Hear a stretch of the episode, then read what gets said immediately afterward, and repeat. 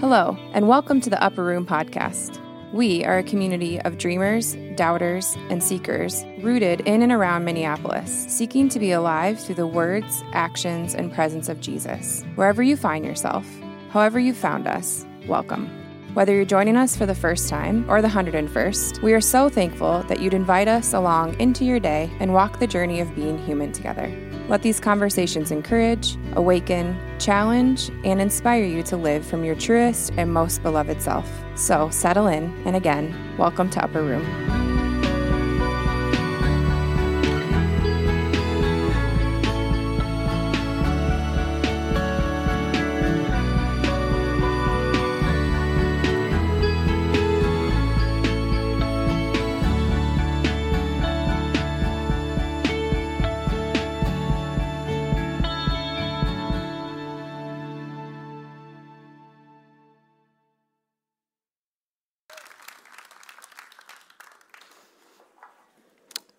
Thank you, Jared. Thank you to our students and our mentors and um, just everyone who has invested in that students program. Thank you. Uh, it has meant so much to so many people uh, throughout the years. So uh, thank you for that. Well, good evening, Upper Room. My name is Jim. I am one of the pastors here. And uh, first off, happy Mother's Day. If nobody said that to you, happy Mother's Day. Uh, if you're a mom in any way or uh, desiring to be a mom, I hope you feel seen today. I hope you feel cared for, and I hope you feel loved. Uh, it's a good day. Uh, and to all of us, thanks for being here tonight. Knowing, as Dan was kind of saying, this uh, these evenings are full of last things, right? And knowing that this is in some ways kind of the last normal gathering here at Upper Room. I mean, we, we have next week, which will be a, uh, a gathering that will feel a little different and a celebration afterwards. Uh, but this is sort of the last week of normal worship or routine worship here at Upper Room. I just want to say that I'm uh, humbled and consider it an honor to be here sharing this message tonight. So thank you. Um, and as I'm was sitting with this message this week, I was feeling the nudge to offer uh, some glimpses of hope and some ideas of, of the ways that God might be working in and through our community.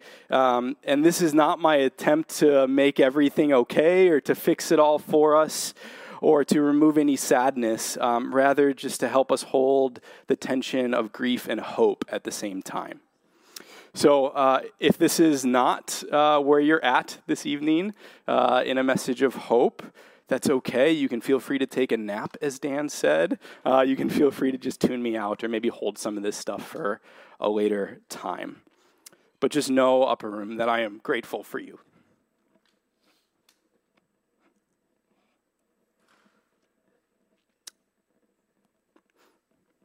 still in the intro. What's uh let's pray together. God, we thank you for this space. We thank you for this community. We thank you for the uh, the people that you've surrounded us with, and we just pray that you are uh, in it with us. Your presence is uh, remaining with us, and God, we pray that uh, that your presence gives us hope and helps us through these times. God, we thank you for uh, for you, and we thank you for your presence. In your name, we pray. Amen. Uh, so, the scripture that we're going to be looking at this evening is from the Gospel of John, and it's sort of an odd scripture to be looking at at this time because it's out of order. It's out of the chronological order that we would normally be finding ourselves in. It comes before the death and resurrection of Jesus. Usually, at this time of year following Easter, churches like to talk about uh, the, the, the, the time that follows Jesus' resurrection which is what we celebrate at Easter, and talk about this time between, as we're calling our series, the in between, this time between the resurrection of Jesus and Jesus sending, or God sending uh, God's Spirit upon Jesus' followers. But this set of verses in John that we're going to be reading in just a moment comes at the point just before Jesus' arrest and trial. And these verses are a foretelling of the time when God's Spirit will be sent on God's people. Uh, Sarah used the term last week, a forebrightening, and I like that term. Uh, these verses are a forebrightening for what is to come. So let's read it. Uh, John 14, 15 through 21. Jesus says this If you love me, you will keep my commandments. I will ask the Father, and he will send another companion who will be with you forever. This companion is the Spirit of truth, whom the world can't receive because it's, it neither sees him nor recognizes him. You know him because he lives with you and will be with you. I won't leave you as orphans, I will come to you. Soon the world will no longer see me, but you will see me. Because I live, you will live too. On that day, you will know that I am in my Father, you are in me, and I am in you. Whoever has my commandments and keeps them loves me. Whoever loves me will be loved by my Father, and I will love them and reveal myself to them. Oh, this is one of the verses that I'm like, oh, silly Jesus, can't you just say something that makes sense? let's, let's read it one more time. Uh, I think maybe just reading it a second time might, might help us a little bit. So, John 14, Jesus says, if you love me, you will keep my commandments. I will ask the Father, and he will send another companion who will be with you forever. This companion is the Spirit of truth, whom the world can't receive because it neither sees him, sees him nor recognizes him. You know him because he lives with you and will be with you.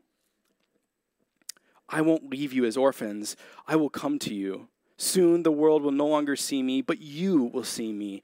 Because I live, you will live too. On that day, you will know that I am in my Father, and you are in me, and I am in you. Whoever has my commandments keeps, keeps them loves me.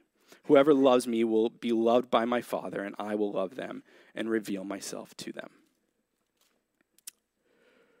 So let's see if we can dig a little deeper into what I think is a little bit of a word puzzle from Jesus and talking to directly to his disciples. And I think it's helpful if we can put ourselves in the disciples' shoes for a moment. And in doing so, let's set the scene. Jesus is meeting with his friends. They're sitting around a table, they're eating together. They are sharing a meal before this high holiday that is the Passover celebration, a really big deal in uh, ancient Jewish practice. This is uh, the final meal before Jesus is arrested. This is probably the same meal where we get the communion words from. You know, when Jesus says, like, this is my body broken for you and this is my blood shed for you. That's written about in another book, but it's essentially the same meal. It's a big deal. And all of these verses fall in the middle of a longer speech by Jesus, telling the disciples all sorts of things, but mostly preparing them for what is coming and in doing so in really strange and sort of cryptic ways. There, if you can imagine, there are probably a couple disciples sitting across the table. They're probably arguing about something. Uh, Peter won't stop talking with food in his mouth because you know he just doesn't care. And and Judas is probably you know hiding his phone, texting the the Roman soldiers, the chief priests, saying like, I don't know when we're gonna get to the garden. Jesus keeps talking. You know, like that's the scene that we're dealing with right now. But as Jesus sits with his friends, this is what he is saying. He first instructs them what it means to love Jesus, or what it means to love him, or follow him, which is to obey his commandments, which is loaded in itself. But then a chapter later, he plainly says that obeying his commandments means to love each other as I have loved you. And then in these verses, he begin he continues to say, "As you love each other, you will be loving Jesus, and you will be loved by the Father." So there's this reciprocal relationship of love. And part of the Father's love is to receive God's Spirit as a companion, which they will need because Jesus will be leaving. But in Jesus' leaving, God will not leave them. But remember, this all hasn't happened yet. This is before Jesus' arrest. All of this is pointed to, pointing to the events that are coming up the events of Jesus, Jesus being put on trial, being killed, being raised from the dead, and then revealing himself to the disciples, and then leaving again a second time and sending God's Spirit to be with his followers. That in that moment we can read about in, in Acts 2. So as a disciple, you're a disciple, your leader, your friend, the person you're at a table with, the very person you look to for guidance, instruction about everything in your life at this point, because that's all you do is you follow Jesus around, that person that that is your connection to faith and your connection to God is going away. At this point, Jesus is what their life operated around. I bet if I was one of them, I would have felt confused and troubled, sad and afraid, and so many more things. So, with all these complex uh, phrases from Jesus and these feelings that that the disciples are probably experiencing, I want to actually zoom out of the passage a little bit. I don't want to focus on any specific word or sentence or phrase in the passage. Rather, like ask the question, what is what is Jesus doing here? Why is Jesus saying all this now before his death? What is Jesus trying to accomplish? Jesus is preparing the disciples for significant change and offering reassurance that it will be okay. Jesus is starting to get them to think about what is next. What does life look like without him? Jesus is explaining there will be a new reality, and he's trying to emotionally prepare his disciples and provide them with some reassurance that in the new reality they will not be alone. Assuring the disciples that God is not abandoning them, but rather God is doing some pretty significant things with them and through them. But naturally, the disciples don't really understand what's going on. And I don't think we should expect them to. I don't think we should have this expectation that they should just get it this passage is confusing. And maybe it's meant to be confusing because the reality of Jesus not being present for the disciples doesn't make sense to them.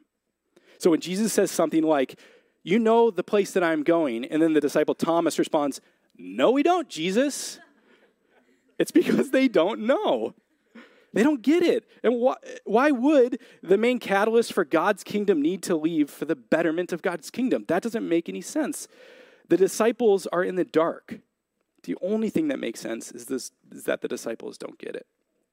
I get this image of like walking around my house when it's dark and I have all the lights off and I don't want to wake anybody up and so I'm just like feeling the walls, you know, like I don't know what's in front of me. That's like the image that I get.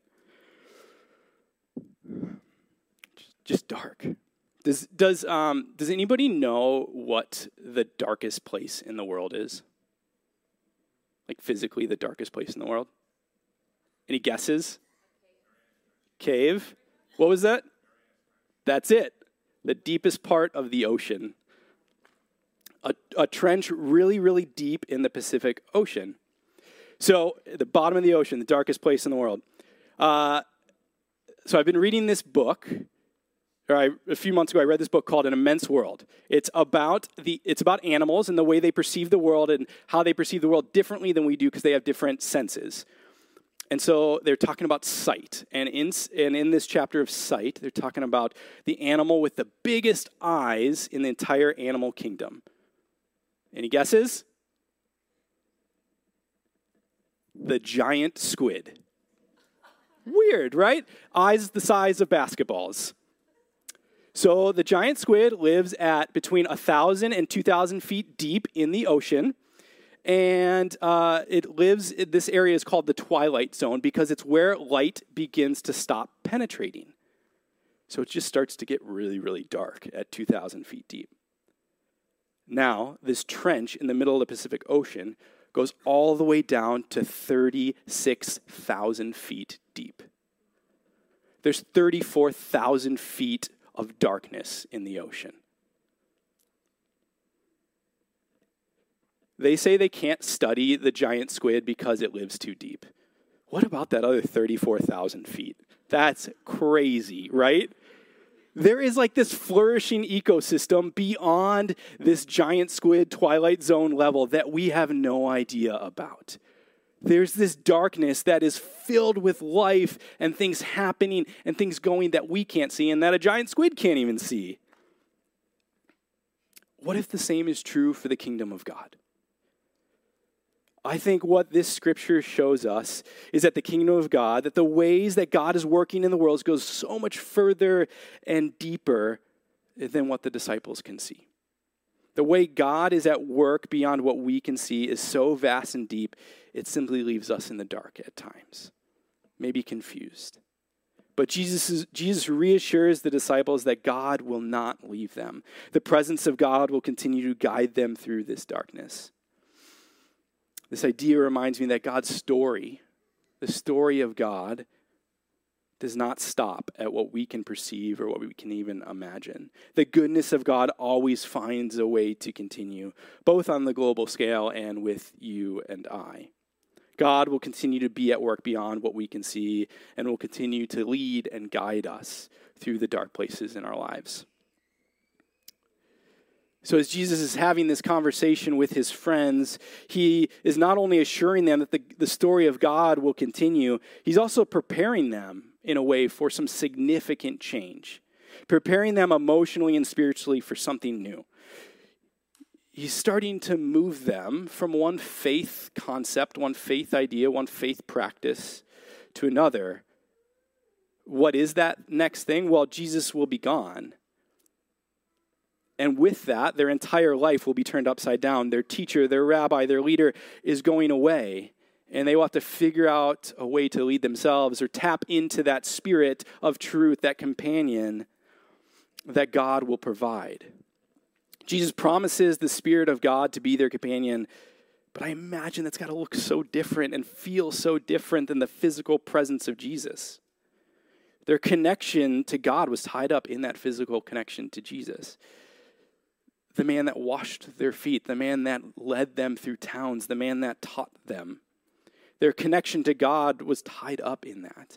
And now they have to figure out this new container to hold their faith. And I would also argue that they have to figure out a whole new reality for their world around them. Because in just a few short days, there will be a new political reality. And the Jewish leaders and the Roman leaders will emphatically say, through the killing of Jesus, that they will not tolerate, tolerate proclaiming Jesus as the Messiah. So they have to figure out a new world.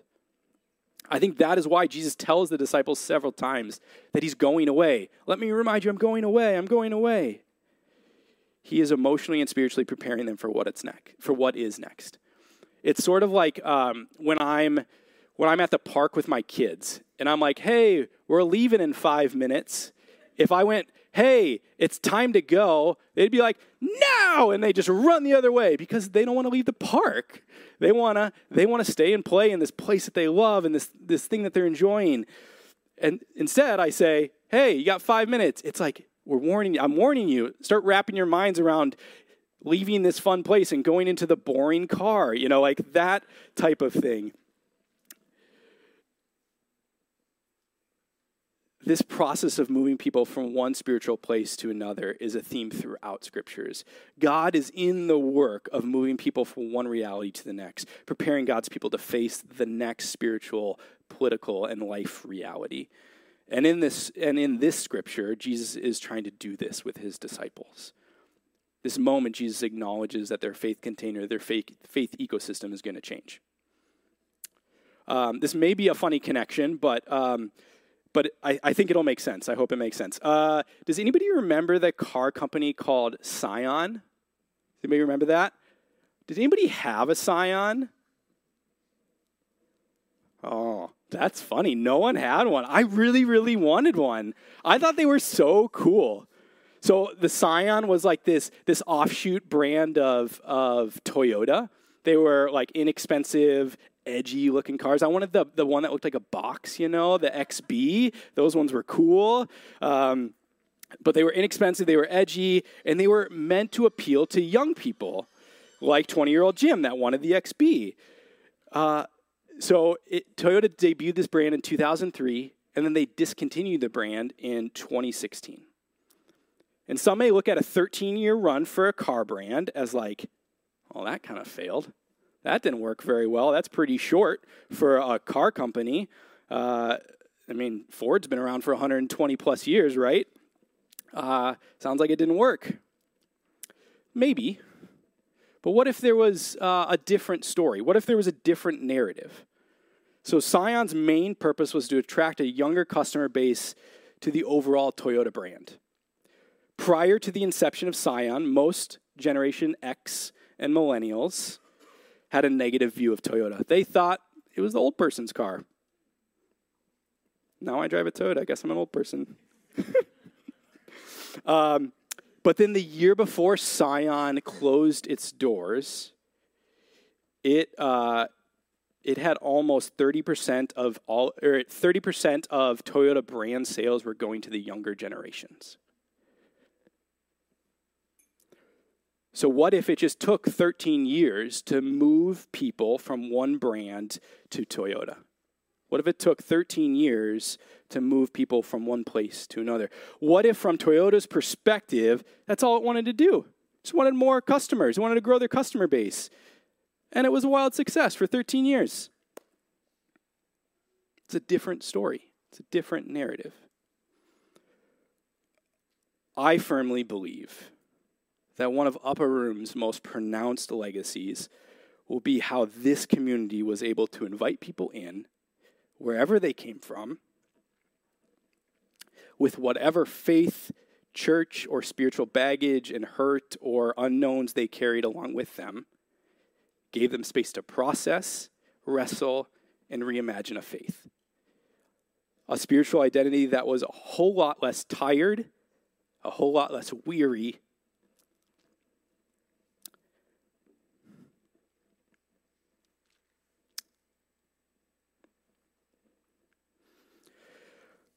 and a whole lot less pain ridden, and would become more personal and hopeful and flourishing.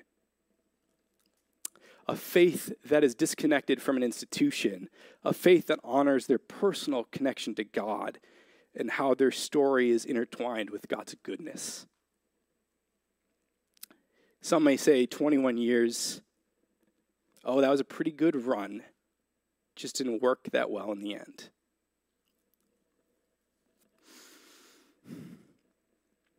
Uh, what if we choose to tell a different story?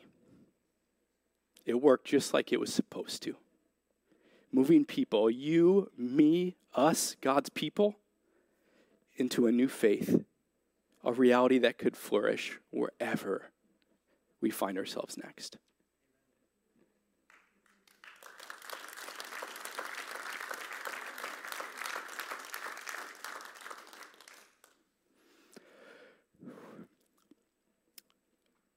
So as Jesus sits with his disciples, acknowledges the thing that the disciples are focused their life around him is going to change. Jesus is assuring them that this change will be full of God's goodness. Jesus says, It is a good thing that I'm going away. Two chapters later, in, in chapter 16, he says, But very truly I tell you, it is for your good that I am going away. Unless I go away, the Spirit or the companion will not come, but if I go, I will send him to you. And this feels backwards. Let's name it. It feels backwards.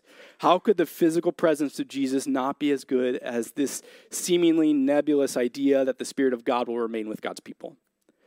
But maybe, maybe there's something in this disruption that encourages a flourishing faith for the disciples. Maybe they need an awakening of sorts. So, what I mean is this another animal analogy for you all. There's this term used in Earth uh, ecosystems and environmental changes that's called trophic cascade. Trophic cascade. And I'm about to tell you in about 20 seconds everything I know about trophic cascade. So, just so you know, I'm not an expert. It's a term that indicates uh, one change to an environment that has a dramatic effect on all other aspects of the environment. So, an example of this is back in 1995, Yellowstone National Park was experiencing overpopulation of deer and elk. There was a lack of predators in the park, so the elk just and the deer just kept populating and growing. Their population just kept growing, and they just kind of stayed in single areas because no nothing was hunting them, and they just started uh, overfeeding these areas and creating these barren and dead and struggling landscapes. So park officials decided we're going to introduce another predator into this environment. And they introduced wolves into the environment, small packs of wolves, not very many. Then some crazy stuff happened. Because of the wolves, the elk and the deer population decreased, as you think it would, because they were being hunted. But then it also sent the elk, sorry, the elk and the deer populations decreased. And then it sent the elk and the deer on the move. They started traveling around because they were being hunted and they didn't want to get killed. So, uh, so the plants and the trees that they were grazing on that were dead and barren started to regenerate and and flourish and came back in an incredible rate. And because of that growth in trees and plants, birds started to return to Yellowstone. And then the beavers, because they like trees, started to return and grow in population and they created dams, which created even more habitats for other animals like otters and ducks and fish and reptiles. So those populations started to grow. Then the number of rodents, rabbits, and foxes grew, which means more hawks and eagles and predatory birds uh, came into the picture. And then bear populations out of nowhere uh, started to rise because there was more animal carcasses and more berries to feed on because of the regenerating trees. But even more happened the regenerating forests stabilized the banks of the rivers, and the rivers stayed more fixed and created conditions for less erosion. So channels narrowed, and more pools formed, and more shallow sections came, which created even more habitats for more animals.